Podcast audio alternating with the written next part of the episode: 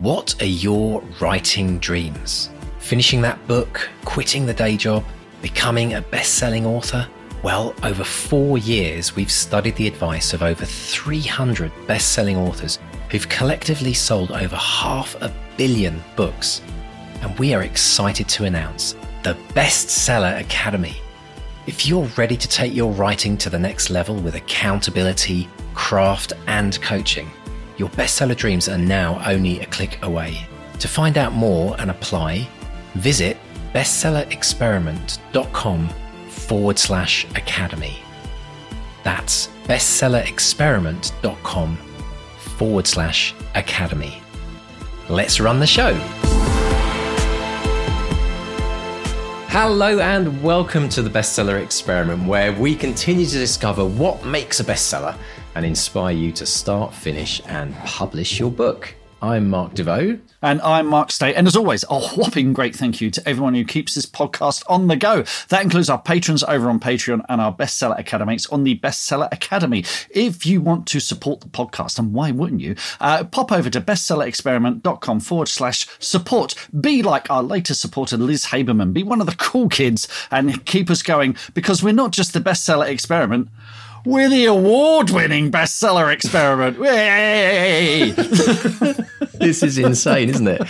Right, we better we better just explain to people what this is. For anyone not on YouTube seeing Mark waving this this amazing podcast award, this is really exciting, isn't it? This is this is a quality bit of perspex, mate, and a bit of uh, it's just, it's got weight. It's got weight. So we'll- we'll talk about this more at the end because we could talk about this for an hour, and we don't want to have a, overshadow our very special guest this week. But yes, at the Independent Podcast Awards uh, this week, uh, bestseller experiment won Best Books Podcast, and we are absolutely over the moon about it. It's just brilliant. Absolutely brilliant. But yes, well, more about this later. With the other wins, we've got our list. See what happens. We have our listener wins at the end, and we've got one. So We've, uh, we've got a win to slip in, haven't we, as well? Brilliant Exactly, stuff. So stay, one, yeah, yeah. stay to the end to listen more about the experience of the award ceremony in London that Mark went to and all the rest of it. Brilliant stuff.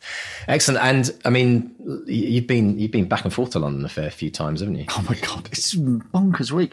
I was at the MCM Comic Con uh, all weekend last weekend, which was just fantastic. So I did a couple of panels, which I would normally do, it was really good fun. But I had a table the whole weekend, which I haven't done for a few years now. And uh, the difference is back then I had maybe two books. Now I got seven, and it was uh, it was fantastic. I I uh, I learned a lot. I sold out of the Crowfolk, and I realised now I need to take four times as many Crowfolk as the other book because it's the gateway book. It's the first one in the series. I sold my last ever copy, Unbound. You know, Unbound Yeah, I saw. I saw that you put a So my last about, ever like copy of- heart like paperback physical copy, right? Because there's of of the End of Magic. Yep. Wow. Yep. So so they're all gone. They're all gone. I mean, I got That must have felt a couple weird. on my shelf. Did- what did it that really feel like? did. What did it feel like seeing that book like like disappear off into the distance, like you're a kind of child really leaving home almost? It was. It was. It was really strange. I mean, I've only got four copies of Robot Overlords left. I think that's out of print now. I need to check that. Um, so yeah, it was really, really strange, uh, and it was quite sad. Now I am working on a sequel to the End of Magic, and I'm going to relaunch them next year. In fact, I'm thinking May Comic Con. That's a good deadline to try and get everything sorted. So the End of Magic will be back in paperback, but I'm going to have new artwork on it. I'm going to completely Oh, neat. revamp that and the second one. So, uh, so yeah, That's and it was just great. I ran out of bookmarks.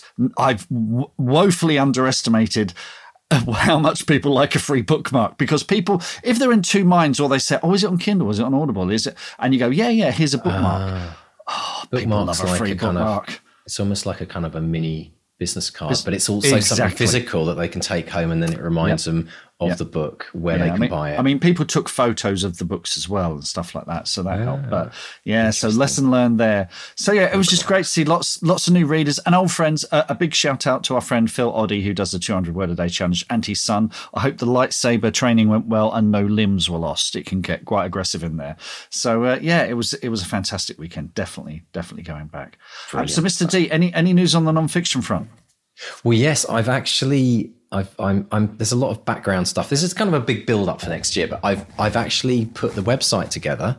Oh, Got the logo, got the first post, but it's not out there. All I will say though is Google is incredibly fast at indexing. yeah. Like literally within within about two hours, because the the word of okay, so here's a little bit of a teaser. The word that I've I've come up with a word that doesn't exist. I registered the domain name of it. It's never been on Google before, but literally within two hours of me launching the website, there it was. And I thought, this is mad how quickly like something comes into existence that never existed. Like in the whole, it's never been mentioned in any, not even the word in any text, like going back through history. Uh, but it's an eight letter word. Oh, And it's, okay. I could not believe, it's like one of those moments, Mark, when it happened. I looked at it and went, oh yeah, but this is going to be like, there'll be some blooming great corporation that uses this word or this. And I typed it in. And when I pressed the button and nothing came up, and That's then I went to see the dot com, I thought, this is, this is fate. This is destiny. This is the word. yeah. And I, I want to tell you a little quick story of how this came about because for many, many years, you probably know that I've been working on this concept called 4,000 Saturdays. And um, there was a book that came out a couple of, I think about a year ago called 4,000 Weeks. Yes. And it's become a number one New York Times bestseller. and I'm going to be talking more I didn't about want to bring this. it up. no, no, I'm going to be talking more about this because I found out about it from people like contact me saying, "Have you seen this? Have you seen like? Have you seen it?" And I'm like, "Ooh." Um, anyway, so there's a whole interesting backstory to what I was meant to be doing, which is writing a book called Four Thousand Saturdays, and now how I've had to not had to pivot, but decided to pivot, and how this whole new world has opened up in a really beautiful way. So great. Great story, but I'm going to save that for a bit later on because again, take you Well, send you for like three days over that. But Yeah. um, it's just mind blowing what's happening. Like it's just like you just you just keep following little kind of doors that open and you see where they go. And um, yeah, it's really exciting stuff. Anyway, let's let's let's dive in and talk about our guest this week, Mark. Our absolutely cracking episode this week with Mira V. Shah. Uh, Mira is a British African Indian author and legal writer who lives in North London with a husband, three good dogs, and one mediocre cat. Now, before cat owners come at me, that's from Mira's own bio. I love cats. Okay. That's a good disclaimer, Mark. It could have got nasty out there. Uh, Mira studied history uh, before practicing as a city lawyer. And during the pandemic, Mira wrote her first ever, ever novel, Her, psychological drama. And we talk about that. We also discuss getting into character when writing, her brilliant blog piece that came out in March this year on managing the expectations of new authors. And that went viral. It's picked up by the bookseller. It's brilliant. Link in the show notes. And how she was able to heal through writing. Brilliant stuff. So let's dive in and listen to Mark chatting with the inspirational Mira V. Shah. Mira Shah, welcome to the bestseller experiment. How are you today? Oh, I am very well, thanks. I'm very excited to be here. Very excited to have you on. We're very excited about the paperback publication of Her, your amazing debut novel, which is upon us any minute now, if not already. Uh, and it's it's absolutely cracking thriller, getting amazing reviews. And it's a story about well, female friendships and how we think we know people. T- tell us more about Her. Yeah, exactly that. So, um, whilst it has sort of explores many themes, sort of like young adult grief and loneliness, and there's a bit of race and privilege in there as well. Um, you are quite right, Mark. Essentially, is at its heart about the nuances and complexities um, of female friendship. And so it's set on this sort of it's kind of a psychological drama, I would say, probably more on the drama end than the thriller thriller end of things. But it's set on this domestic North London suburban street, um, and it centres on these two characters, these two young women in their twenties.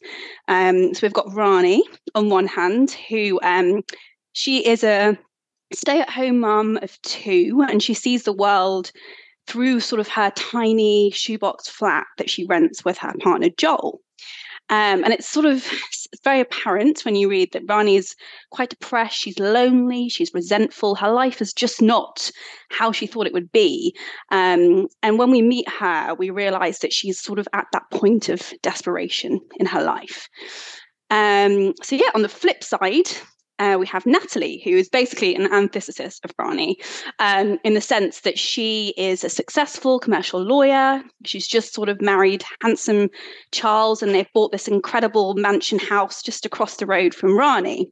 Um, she is sort of one of those women that's sort of effortlessly put together, no matter what. Um, she's, you know, you almost don't even believe it, but she she is.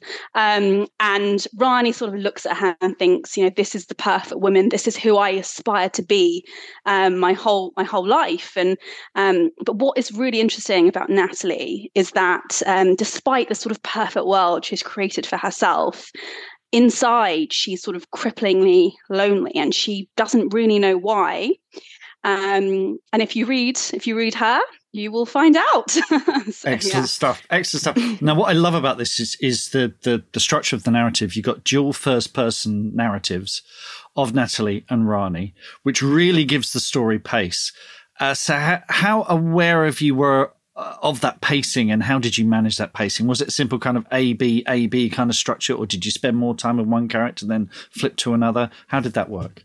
Um, so what's interesting is I actually really enjoyed it because I think um, I know a lot of people sort of um, stay away from writing that dual person narrative because it's kind of hard to differentiate them um, within sort of them themselves, and sometimes the characters can blend into blend, blend into each other. But I think what's what was quite good about her is that they were so different. So they started off at such different points in their lives. You know, Rani, as I mentioned before, was sort of depressed and she sees the world, you know, half class empty, whereas Natalie on the surface is sort of walking on clouds.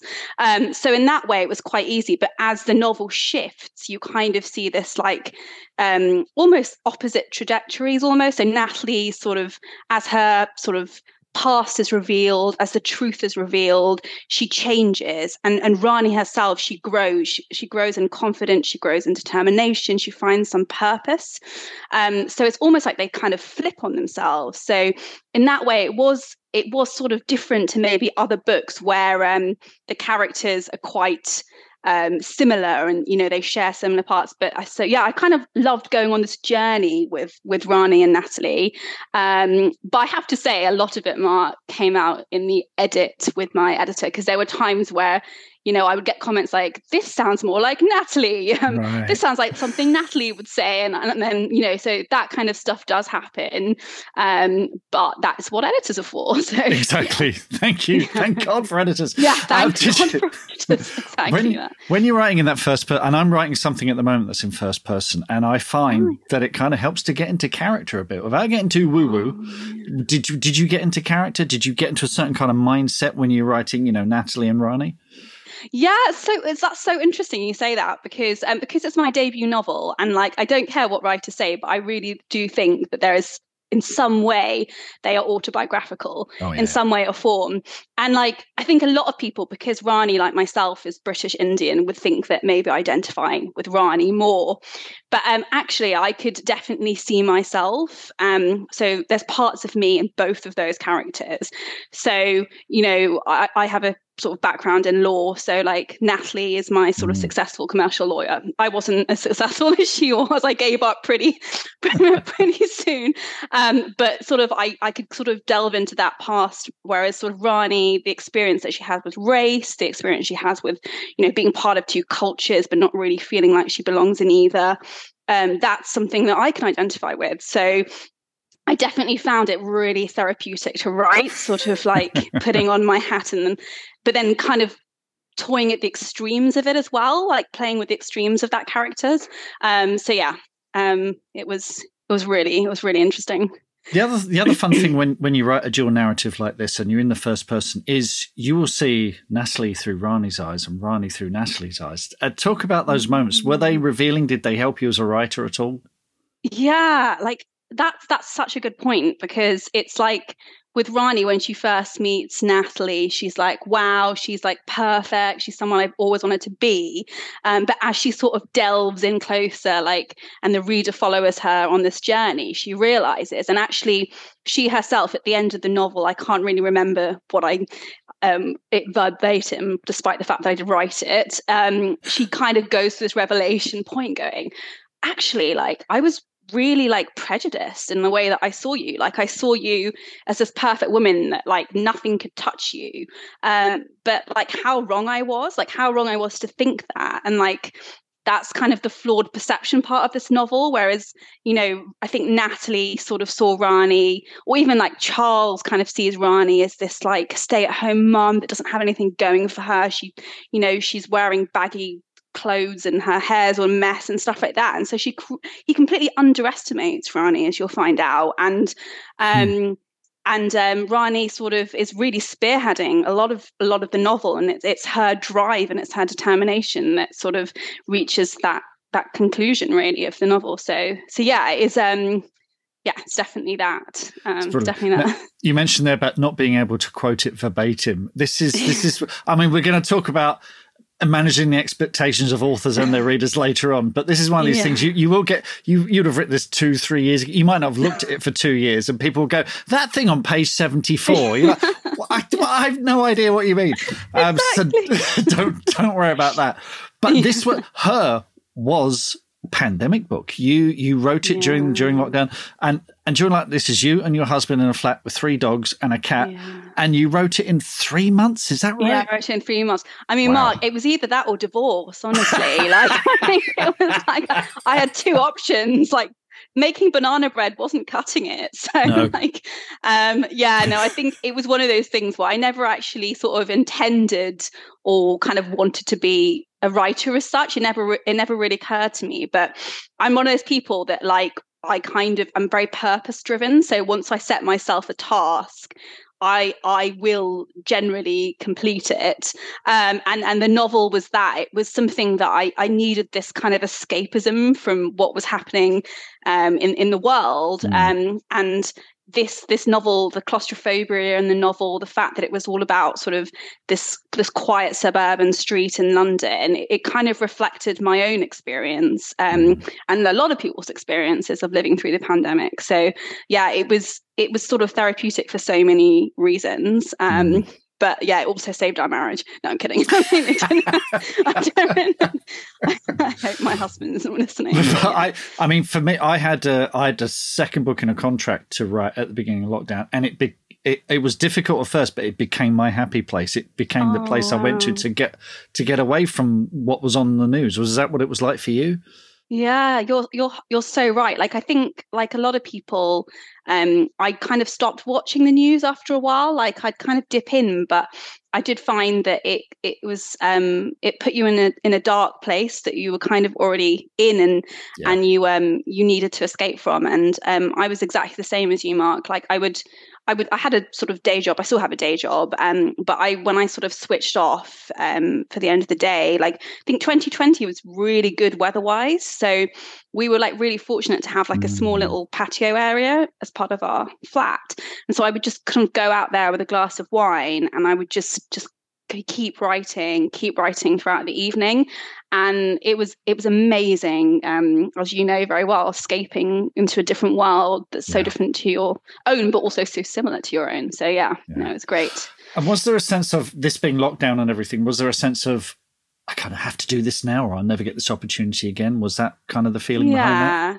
I think I think you're right. So I was um I actually was furloughed for um right. two weeks. So whilst I wrote um the book in three months, like I wrote a massive part of it um in those two weeks. Um so that was in itself like when we didn't we didn't have we have three dogs but we didn't have sort of children or anything um so in that sense i wasn't having to deal with homeschooling which i don't know how people manage oh, to do no, that plus no, God, no. work as well so we in that way we were kind of blessed and mm. and so and i found myself with a lot more time in my hands so it was definitely um yeah it was definitely sort of a now or never thing for me like i found myself with the time to be able to write a novel um, in in a shorter space of time than maybe I would have done if there hadn't been a pandemic. Um, but yeah, it was also I kind of did this course as well, which I thought was really useful for accountability. I don't know if you've probably heard about the Curtis Brown course. Yeah, yeah, yeah, yeah. yeah. So it kind of coincided with the pandemic. Um, I think I applied for it in January of 2022. It was the three month sort of selective one. And I said to myself, if I if I get onto it, like I have to, because they're not cheap, these courses, let's be honest. No, so I said not. to myself, yeah, well, they're really not. Um, and so I really, I said to myself that if I, if I get onto it, like I have to make the most out of this, like um, I have to get to the end of, get to the end of the novel. So yeah. yeah. Yeah, let's go. and let me know if you're okay talking about. We spoke about before the recording, but mm. um, your mum passed away when I think you were 19. Yeah, and, yeah, and did, yeah. That's what so in a way that sort of steered you towards writing. Can can you talk about that yeah. and how that? Yeah, how that of course. Like so, I th- as I mentioned sort of earlier, I've never been one of those people that ever considered writing as as a job, as a profession, as a hmm. job. Mm. Like I. I was absolutely a voracious reader, um, and that was sort of my mum's doing. We used to go to the library every weekend, and I would borrow all these books and just get through them really quickly. And I, I sort of always um, found comfort in books, but in the reading side of things, I never actually. It never even occurred to me to consider um, writing. And um, I mean, it's not to say that I wasn't making up stories like we do as kids, but it's, you know, the kind of transition from making up stories to actually considering yourself as a writer is very different. Um, but uh, for me, yeah, it was sort of um, my mum sort of, she was diagnosed very suddenly with um, a very aggressive form of cancer. And then within a couple of months, she'd passed away. And I was, um, yeah, young adult, 19, finished university. Um, and it wasn't, I found grief, like grieving for her, like pretty much impossible. It's almost like it didn't fit within mm-hmm. within the world that I had like where it was just sort of focused on finding a job or having fun or you know so I think I spent a lot of my early early 20s in kind of denial because it was the only form of survival for me. Yeah. Um, I didn't really have that the means of an outlet or anything. Um, and it was only sort of um, at some point when I thought like um, uh, men- mentally, I just, I think I just sunk in my grief and I just, I found my, to a point where I couldn't get out of bed. Like it was really bad. It really hit me. And I think it was mm. just all this internalization of it and I thought I needed to find something. And I just remember this moment of like switching on my laptop, um, just going to a Word document and just writing like whatever, literally whatever I was thinking, I just wrote it down on a page.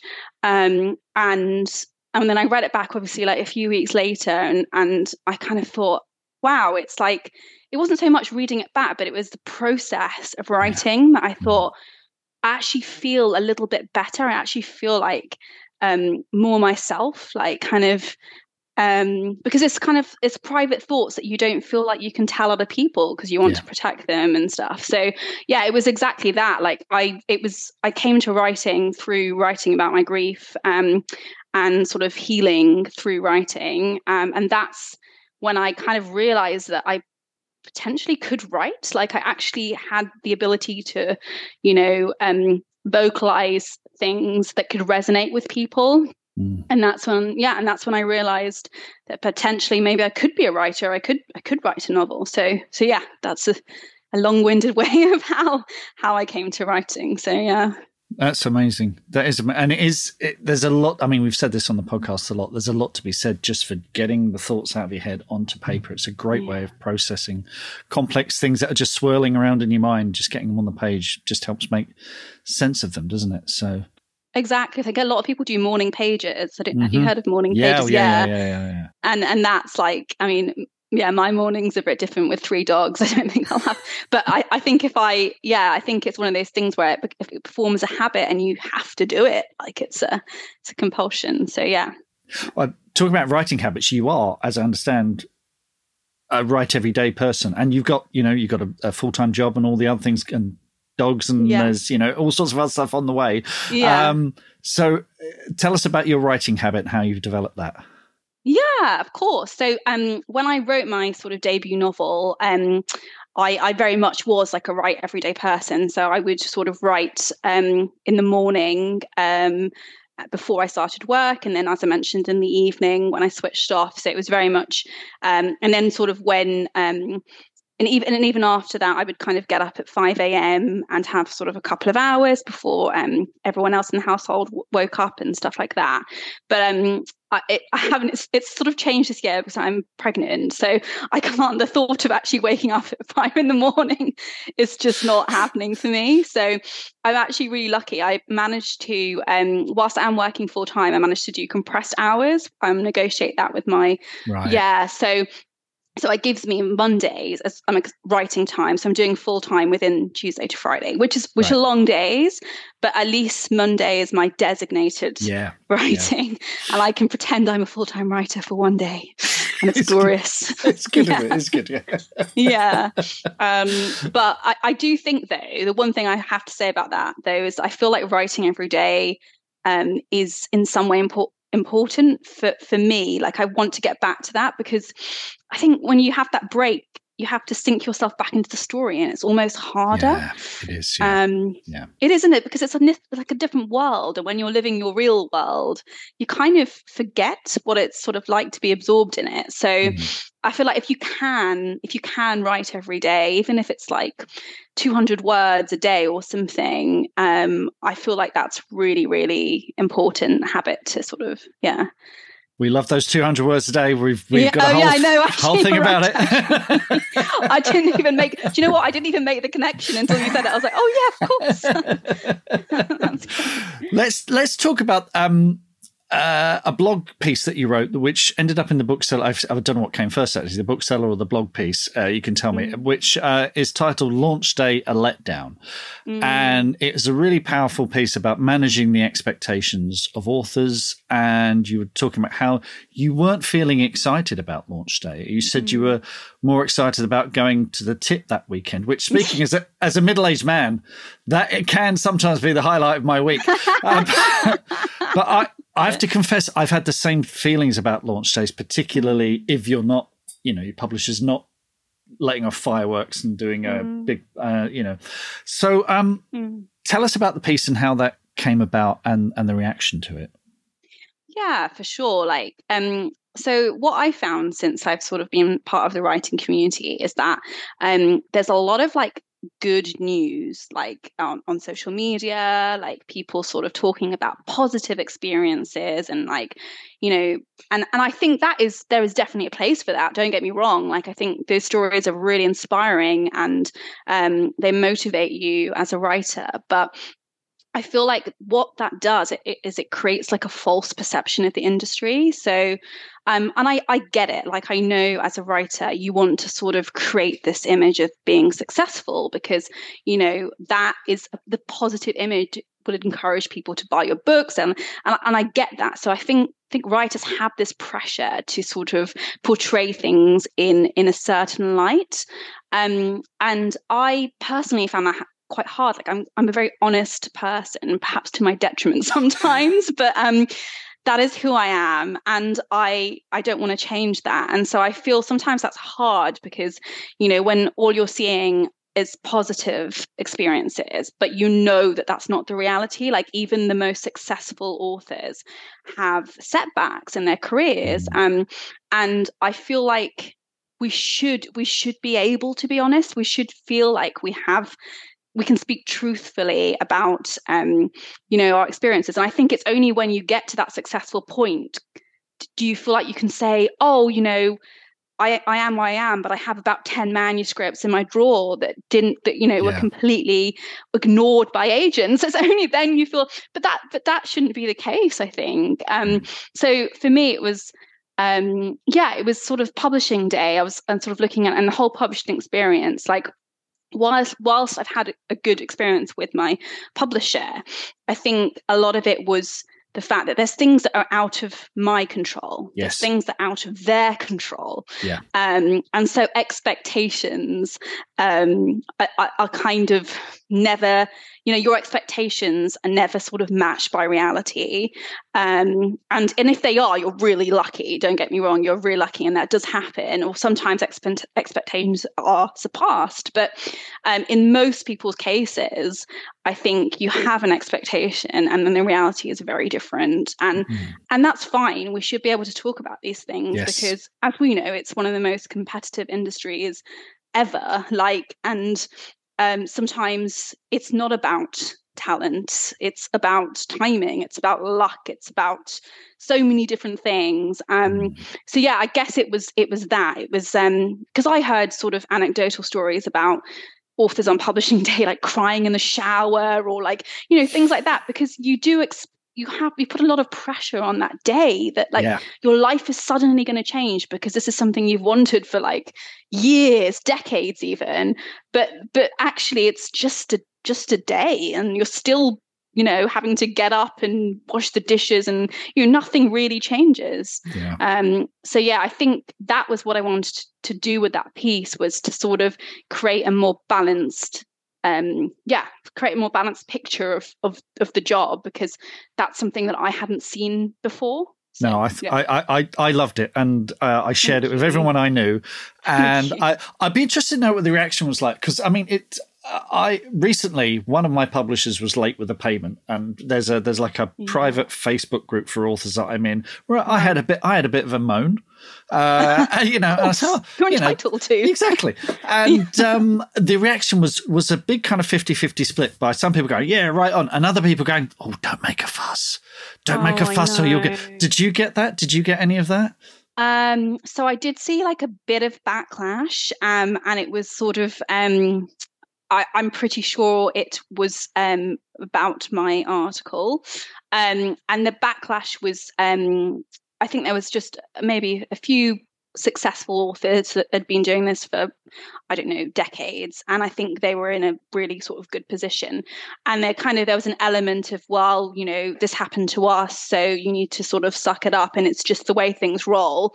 Um, and then and then on the other flip side, you sort of had people that were um, had been trying to get an agent, they've been trying to sort of get published for um, however long, and there was an element of oh she should just be grateful like she's got a publishing deal like all her dreams have been made like and i get it i get how hard you know i i've struggled in in different careers I, I i get how hard it can be when you're when you're trying so hard and you see other people make it and you don't know why Yeah. but um i wasn't saying i wasn't grateful. I i'm extremely grateful. I think it's more just this is what it means to be a publishing like be a, be a published author um and maybe we should talk about the the sort of highs and the lows um in in in, e- in equal measure. Um so yeah yeah the realities of it and i i do a talk for new authors or people just graduating Hmm. and I include an excerpt from your blog piece, particularly the list Oh. of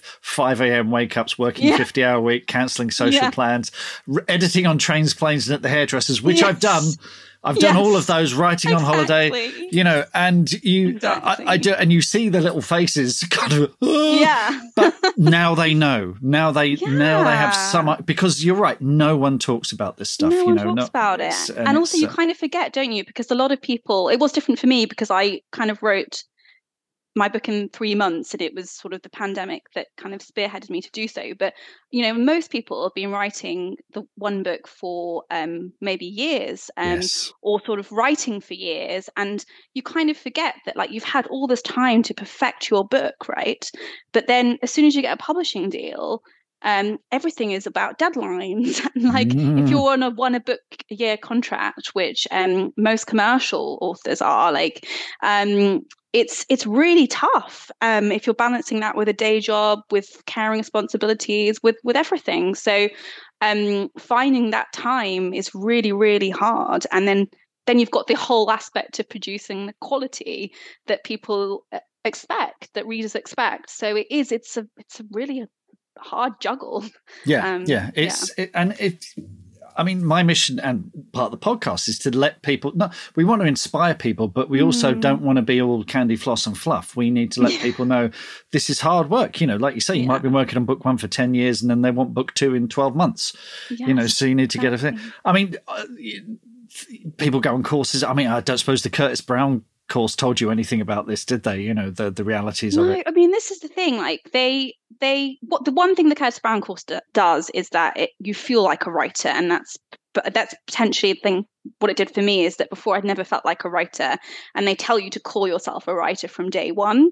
So I think it's like you feel like you're part of something. But I do find, Mark, actually, what's missing in this industry is is sort of transparency about things. so um, and I feel like publishers can probably get better about that. Sort of if you're, you know, we, we all know what it's like if you're a mid-list author, you're a you know, midlist author or a super lead title, um, there are different expectations, but also different sort of maps for your for your book, um, and different goals from your book and different spends for your book. Um, and I just feel like there isn't that transparency, um, which and I think that's missing, and that's sort of part of the expectations piece as well. So, well, um, I I mean, I think uh, you've we've heard a couple of publishers are now putting together welcome packs for authors that do give them ideas of you know the strange terminology that we use and, yeah. and what to expect and that kind of thing and that all oh, happened good. after that all happened after your bookseller article so i think oh, you have been yeah no i think that and the whole conversation around mental health for authors i think you've been a great force yeah. for change so you know well, i think that's brilliant yeah that hopefully that. and i will continue to be honest as much as i can as much as i'm allowed to be brilliant brilliant stuff um, let's talk about what's coming next. Uh, your second novel mm-hmm. is The House Sitter, coming 2024. What yeah. can you tell us about that? Oh, I love this novel. I hope other people do too. um, I tell you why, Mark, because when I wrote my debut, I wasn't thinking about sort of like the market. I wasn't thinking about genre. I wasn't thinking about readers, what they're looking for. I wasn't thinking about any of that stuff. I was just thinking about what I wanted to write um, and hoping that it becomes a novel and eventually may sell one day. I wasn't thinking, but but I think with the house sitter, um, over that course of the year, I learned so much about it. Like I actually kind of did hmm. research. I spoke to authors. Um, I read the bookseller, all this kind of stuff. So um, why I love this novel is that it's not just because um, it's a story that came from my my head, but it's also it's it's sort of more my commercial novel. It's kind of I know where I, I am. I know my publisher wants me to be in terms of genre, and I know hopefully how to deliver it. So it's um it, it sort of has has a hook where you know this woman wakes up um in this room and she's sort of next to this dead person, but she's got no memory of what happened. Um, and um, she runs, she flees, but um, she's actually a house sitter. So she gets this job um, in this rural hilltop, beautiful village in Italy, house sitting. She's like, I need to sort of go somewhere to clear my mind. Hopefully, things will come back to me. I'll know what happened that night.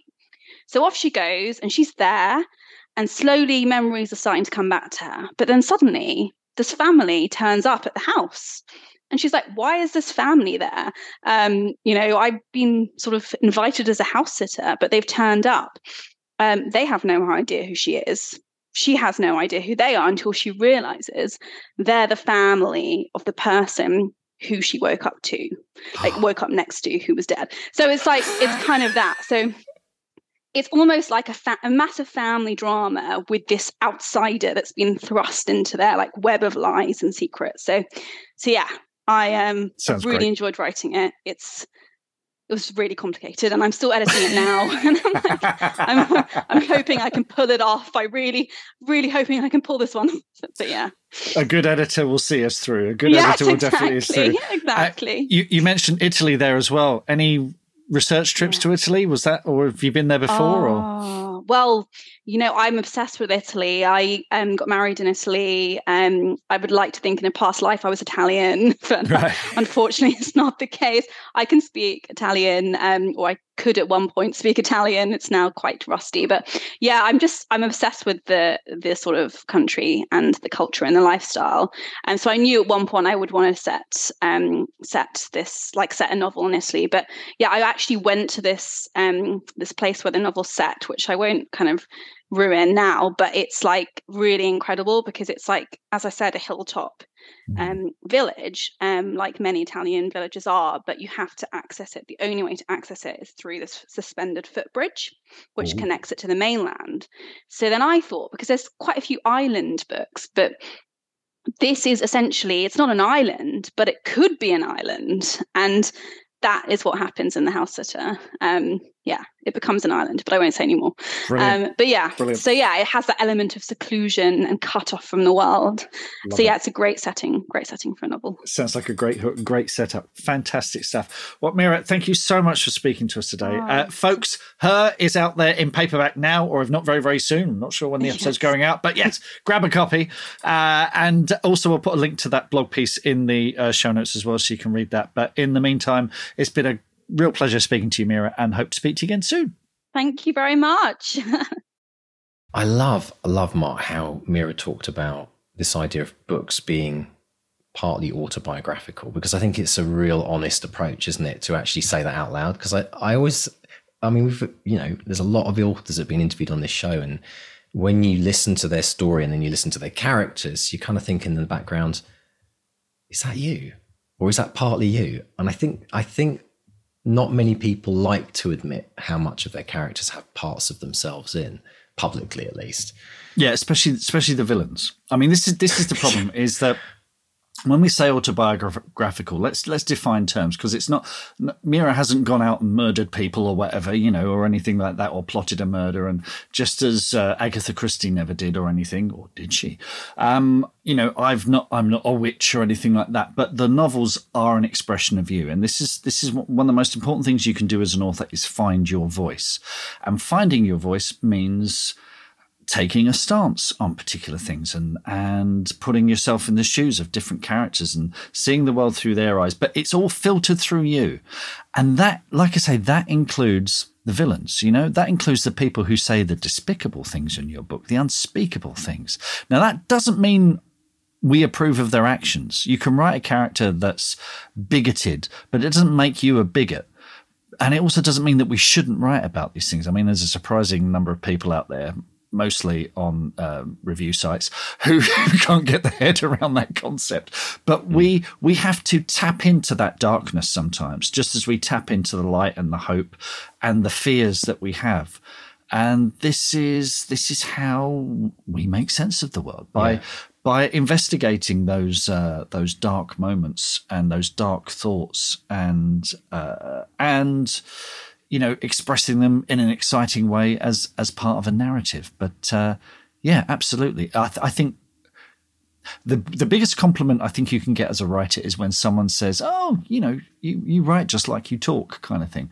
Uh, because I think then that's kind of when you found your voice. You're not being pretentious anymore. You're not trying to pass yourself off as an Agatha Christie or or whoever your writing heroes might be. And it took me a long time to figure that out. I was always trying on other people's shoes, trying to be other people, and in the end, I was like, actually. I can be me, and, and Mira discovered this very early on, which is, I think that's the key. I think to hitting the ground running as a writer is, is, is figuring out your voice and opening opening up and being honest about that kind of thing. Yeah, I remember John Yorke talking on the show about this kind of two sides to us: the kind of the dark side or the shadow mm. side of us, and the uh, you know the, the the the the person of good. You know, trying to you know in terms of the positive side of, of our personality, and mm. I think in some ways you know there's an opportunity for writers through their protagonist antagonist to kind of spread out the things that they experience in life across multiple characters as well mm. and i think it's really important to do it because i mean we're going to talk a bit later on about you know the importance of writing as a as a way of healing and also yes. as a way of kind of working through i mean healing is often working through things that you're dealing with and sometimes those things you're dealing with are thoughts you know ideas mm-hmm. concepts um, and you get to play with those when you're writing them into your character. So I think it's fascinating, and um, I wonder if many authors actually, when they they don't realize they're doing it, but when they look back, they have a moment when they maybe even years later, and they read characters and they've had a bit of distance from where they were at in that time in their life, and they think, oh yeah, that was. I see what I was doing there, and it might become clear later. It's fascinating, isn't it? It's not. It's not yeah, clear cut, not, is it? It's not like no, no. I mean, a, a, a, a big turning point for me. My first play was basically about my family, and it was very honest about my family, uh, and um, that's why it worked. You know, uh, I I did have to talk to my mum and dad. I said, I'm basically putting versions of you on stage. I'm playing you, dad, and Claire is playing you, mum. Are you okay with that? Sort of. Uh, and dad joked about suing me. Um, but I think because it had that honesty, it resonated with people, not just and it, not just people who knew me, people who didn't know me. They recognize something in that truthfulness and honesty. And that that's what makes the difference, I think. Yeah. Sorry, I just had a really bizarre thought. Imagine if your dad had sued you, how successful your play would have been. And then you could have paid him off and you'd be like this famous playwright. We wouldn't um, even be here, Mark, because you'd be doing Broadway, like writing Broadway shows and stuff. the way your mind works. I know, sorry. It just went there. I don't know why. I just thought, how? Ma- no, do you know why? I'll tell you why. Because when you said that, I instantly remembered a story that I read years ago about a child in America suing his parents. Parents, yeah, that's happened quite a remem- bit, hasn't it? Yeah, I know, and I and. I just and when that when I read that story, it just was like, hang on a minute, I just couldn't get my head around it. And, and it's just it just popped up then, and I thought, oh, it was a big newspaper article. So, anyway, brilliant stuff. Let's also talk about this idea of dual narrative because this is Yes. a very interesting thing that people might, firstly, like probably worth explaining what it is for people who haven't come across it. And I I didn't fully understand it you know, before I kind of got into this world. But how do you how would you describe dual narrative to someone that hasn't uh, wouldn't know that versus the difference? Well, one of the big choices you make as a writer when you're telling a story is okay, whose perspective am I telling this from? If it's a crime novel, are you the cop? Are you the perpetrator? Are you the victim? You know, if you're writing a science fiction novel, are you the human side of things? Are you the aliens or whatever it is? Which character in your ensemble is this story being told through? Now, with the dual narratives, you uh, you you pick two characters and you switch between the two. Gone Girl, great example of that. Uh, and Back to Reality, a great example of that. So, which we did. I mean, Back to Reality, we did uh, dual narratives, uh, switching between Johanna and Joe, uh, and but that was in the third person, so there was still a little bit bit of remove. What Mira's doing with her book, her, is she's in the first person perspective. So you're you are you know I opened the door, I did this, blah blah. blah. It's that first person perspective, and which, funnily enough, is what I'm doing at the moment, co-writing with another writer. But I'm just doing the man. And my co-writer is doing the woman. She's writing the woman. So we are alternating chapters and we're writing stuff and sending it over, and and it's absolutely fascinating. And I do kind of have to get in character for that. Uh, I have to because I that first person thing really puts you in their shoes. And and you know we talked about that autobiographical thing. I mean, this person I'm writing is a killer and not entirely reformed person, you know, not as enlightened as as perhaps Mark Stay in the 21st century is. Um, so it's uh, you know, it's it's it's fun to write. It's fun to write and play play act that kind of person as, as you're putting it down. So, uh, I, I, and if you're doing this on your own and having to switch between the two characters, uh, there's potential it could drive you completely potty. But Samira's managed it brilliantly. We should also say as well. I mean, I'm just looking at the Back to Reality book here. Um, That we this is something, and then you kind of mentioned it, but to be to be clear, it's something that people do chapter by chapter. Typically, I mean, if you did that in the middle of chapters and you started switching characters, it would get incredibly Confusing. yeah. confusing for the reader. Can So be what- done. Can be done.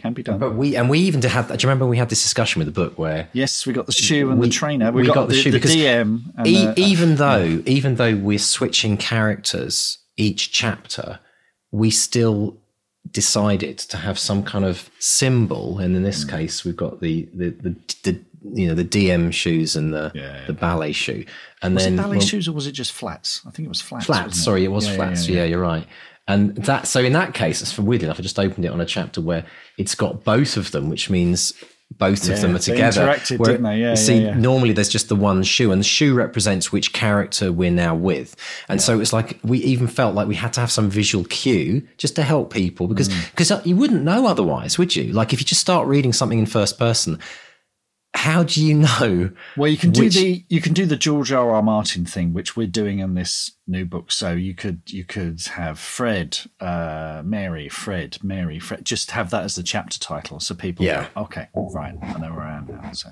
But I thought I like the way we did it. I think that was a bit more fun and inventive was rather clever. than just being. Yeah, it was, it was neat, and it was so cool because the way it happened was we had the front we had the front cover designed, didn't we? Once we'd Yeah.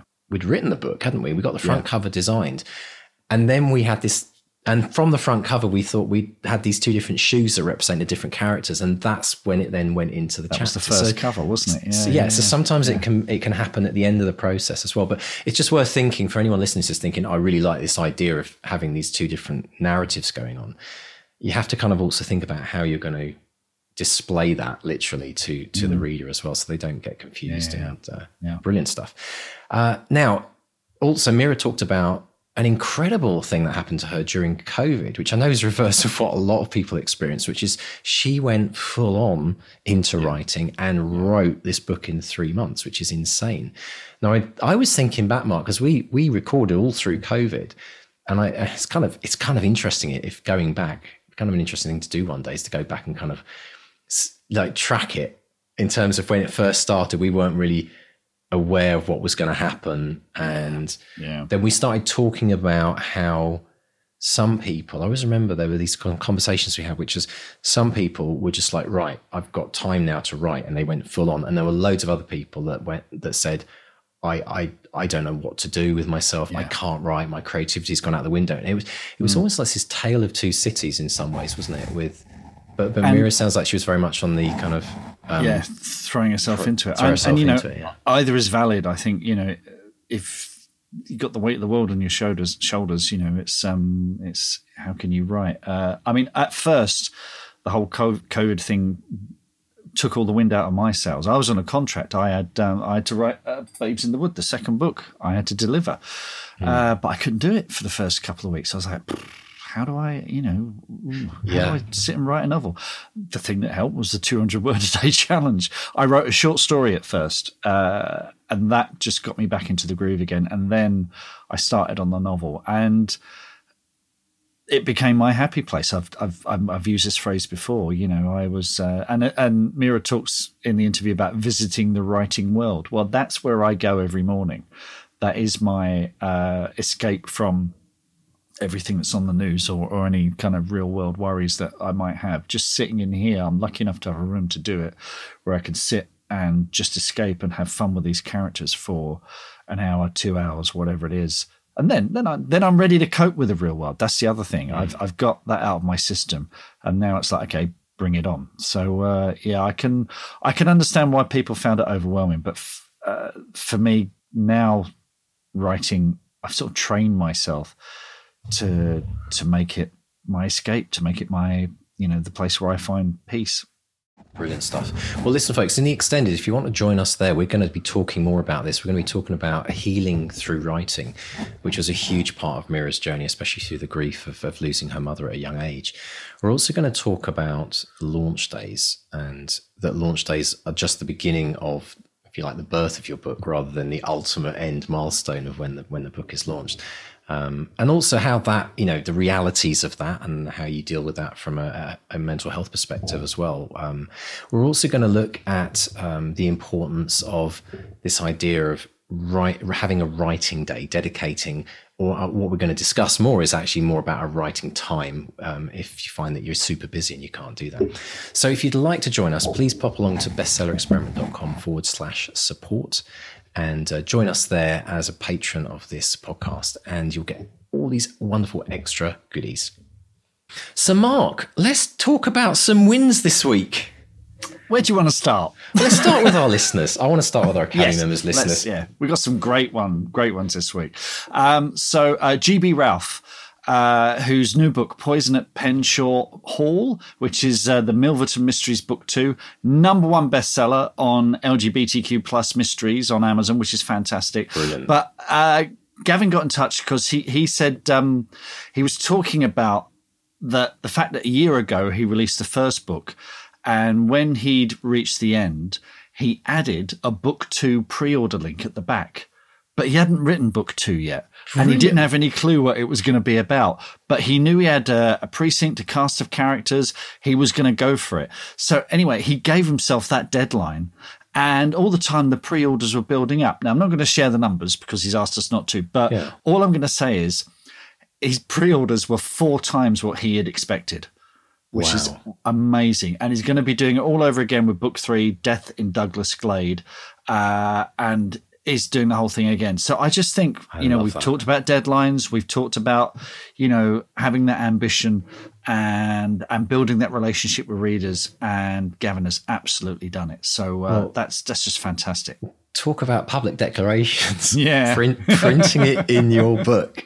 That's yeah. as good as it gets. I love really that. Is. I think that's really well. Is. And how many more people are going to think, hmm, I should maybe do that this next because yeah. also it's a good way of testing the market as well. Like if, if you do get pre-orders that's proof in itself. Like if you put that at the back of your book and nobody pre-ordered it it's kind of like oh okay fair enough. but inspires you. You're also then knowing that you're writing for an audience even if it's even if it's a small number you know that when you're writing that book that book is going to end up in people's hands yeah. which i think is a one of the challenges we were saying if any, is anyone ever going to read this? So absolutely fantastic. Brilliant Brilliant stuff. Um, over on the Academy, Anne Woodward, she says, I did it. All that faffing about culminated in my sending out my first newsletter today. Now, this is something we talk about a lot. When should you start a newsletter? Today and and took that advice and she's off. Uh, she said the the cursing and bad languages stopped emanating from my cabin for a while because she was you know trying to get her head around setting this thing up the tech behind yeah, it. technicals uh, yeah. oh yeah yeah. But you know the academy bunch were there the bxp bunch were there everyone chipped in and helped her out and she got there in the end. That's one of the important things of, of community.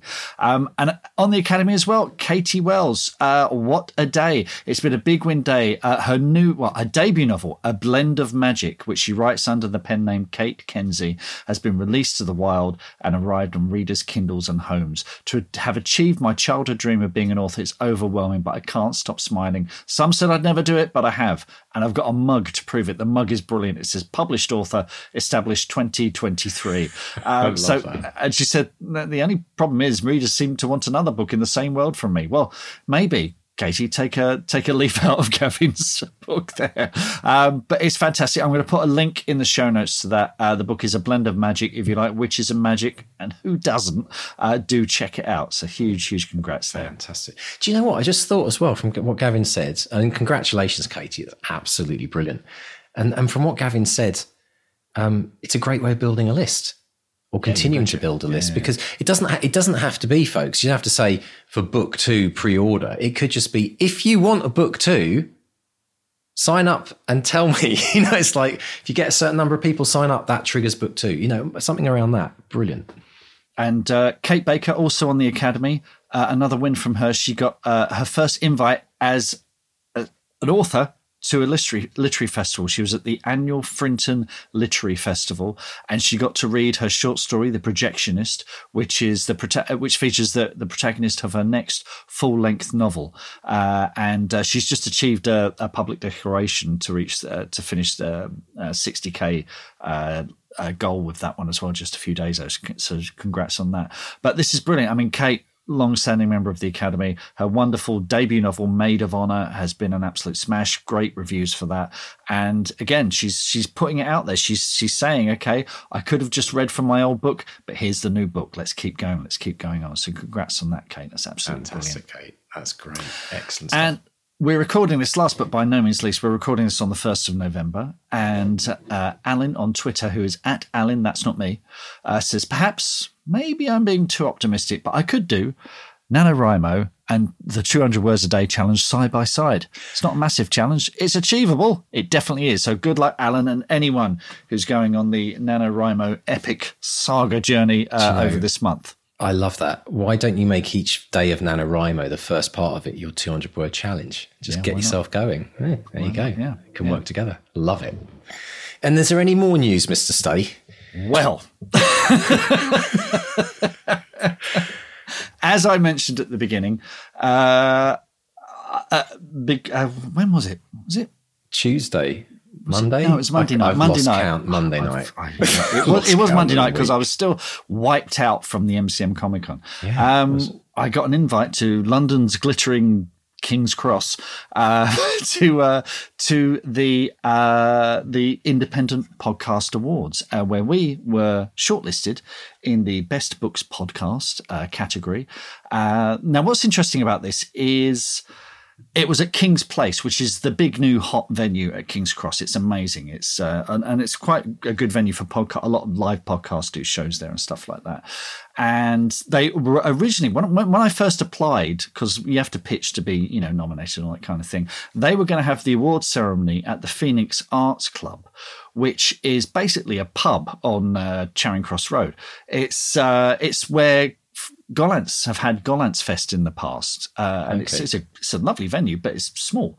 Um, so they, they had to move it to King's Place, which is massive. I was talking to one of the organisers afterwards, and they, they said 18 months ago, we were terrified no one was going to show up. So the place was rammed, absolutely rammed, and all these amazing podcasts, all on different subjects, and uh, but all independent. You know, none of them are backed by big organizations with loads of money throwing up them. They're not the the kind of podcasts that don't have ads every twenty you know minutes or whatever. Um, so yeah, it was great. And and Em McGowan, who's the creator of of the the Independent Podcast Awards, you know, she was just saying independent podcasts are the cornerstone of podcasting, and it's it's very often just people doing it from their spare bedrooms or garages or the dining room table, you know. So and they often do the most amazing, extraordinary podcasts. So it was it was it was fantastic. So I went in, you know, we've been here before, we've been nominated for awards before and never, you know, never won anything. So that's my kind of, you know, you go in and, and you don't expect. But I did send you a message before and say, well, look, if we win, uh, what do we, you know, who should we thank? And I had a list of people and we, we sorted that out. And then I sat down and, and the uh, presenter, who's a comedian called Esther Manito, who's very funny. She was really, really good. Uh, she said, we're not allowing any speeches tonight. And it was just great. Oh, but, you know, it would have we'd, we'd, still be doing the ceremony now if they'd allow yeah. speeches. But what they do once you get your award, you go off backstage and they interview you backstage. Uh, so there is film of me thanking everyone. Um, but uh, but yeah, I mean, I sat down, had no expectations. Ours was the third award of the evening. So I was like, oh, bloody hell, it's suddenly come round quite quickly. Hmm. So, um, yeah. And they, the presenter, Esther, she got our name wrong. She called us the bestseller experience, which, and it's not the first time that's happened.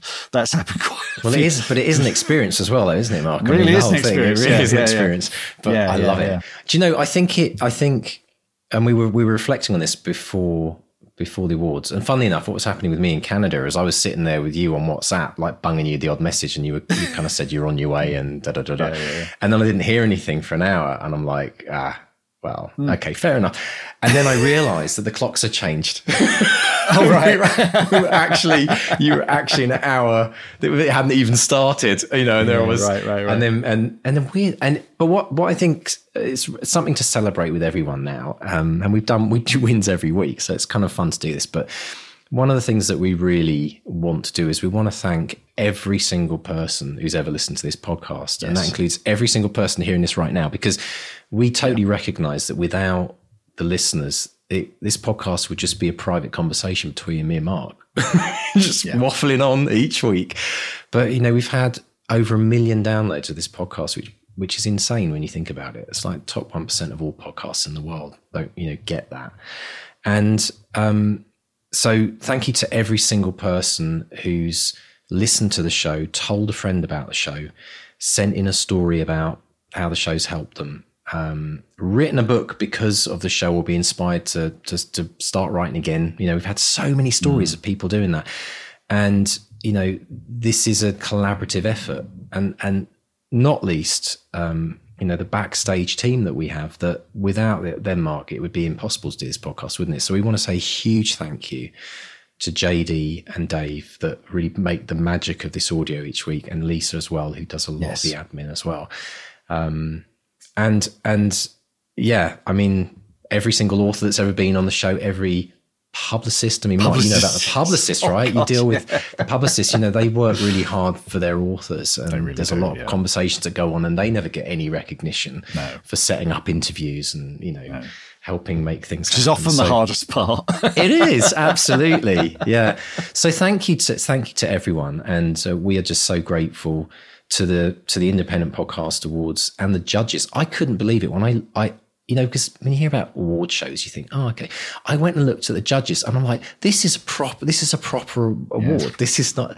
I mean, there were people from the Times and BBC, yeah, um, national newspapers. This um, is the um, little booklet. There's one of these in the post to you now. oh, yeah, fantastic! So Thank you. Um, yeah, yeah. The, this is like this is a real honour, and so um, we're just so delighted that um, we got nominated and to, to, take home the award. I mean, there were and we, you know, there were a lot of other amazing podcasts on there as well, and yeah, yeah, yeah. it was amazing being being you know listed with them. But but thank you really to everyone for making this night like so special. Now this is a quality bit of perspex here. So I and here's the big question: Who gets custody of the trophy? Now we've only got one, so you know, do you want it for six months and then send it back, or how do you want to do it? Do you know what, Mark? You know, winning the just rec- the recognition of, of of getting this from from the awards is good enough for me. So I want you to put that on your shelf Oh, and look bless at that every day. Well, and then I- I I've can got- see it. I can see it in the background when we Yeah. when we record our interviews. it's all Look, good. when, when you're next over, I'll bring it over so you can feel the weight, feel the quality. it's a proper like it's got engravings and everything, hasn't it? It has. love It. has. It definitely has. Yeah. Fantastic. Amazing evening. Brilliant. Well, listen, folks, um, it's a great way to finish the show tonight. Thank you again for listening to the show tonight. Um, Mark, how can people find us on social media if they want to spread the word? We are on the Facebook Bestseller Experiment, Twitter, Instagram, and Threads is at Bestseller XP. Come and say hello. Uh, if you've enjoyed this episode, if you've been inspired by Mira, then subscribe, uh, give us a rating, give us a review, uh, do whatever you can to spread the word because it makes all the difference. Brilliant stuff. And folks, if you'd like to get involved, we've talked about 200 word challenge quite a bit today, but it's there, 200wordchallenge.com. Just go sign up, try and write 200 words a day for seven days. You know, if you're not doing NaNoWriMo or if you are doing NaNoWriMo, just, just give it a go. It really, really works. And if you'd like to join the newsletter for the podcast, just pop along to the website, bestsellerexperiment.com, and click on the newsletter tab where we will send you weekly updates of all the guests that we've had, what we've learned from the podcast, and links to where you can hear it. So, folks, thank you again. Uh, Mr. Stay, have a fantastic week this week. You too, And it's a goodbye from Mark 1. And a goodbye from Mark, too. Goodbye. Goodbye.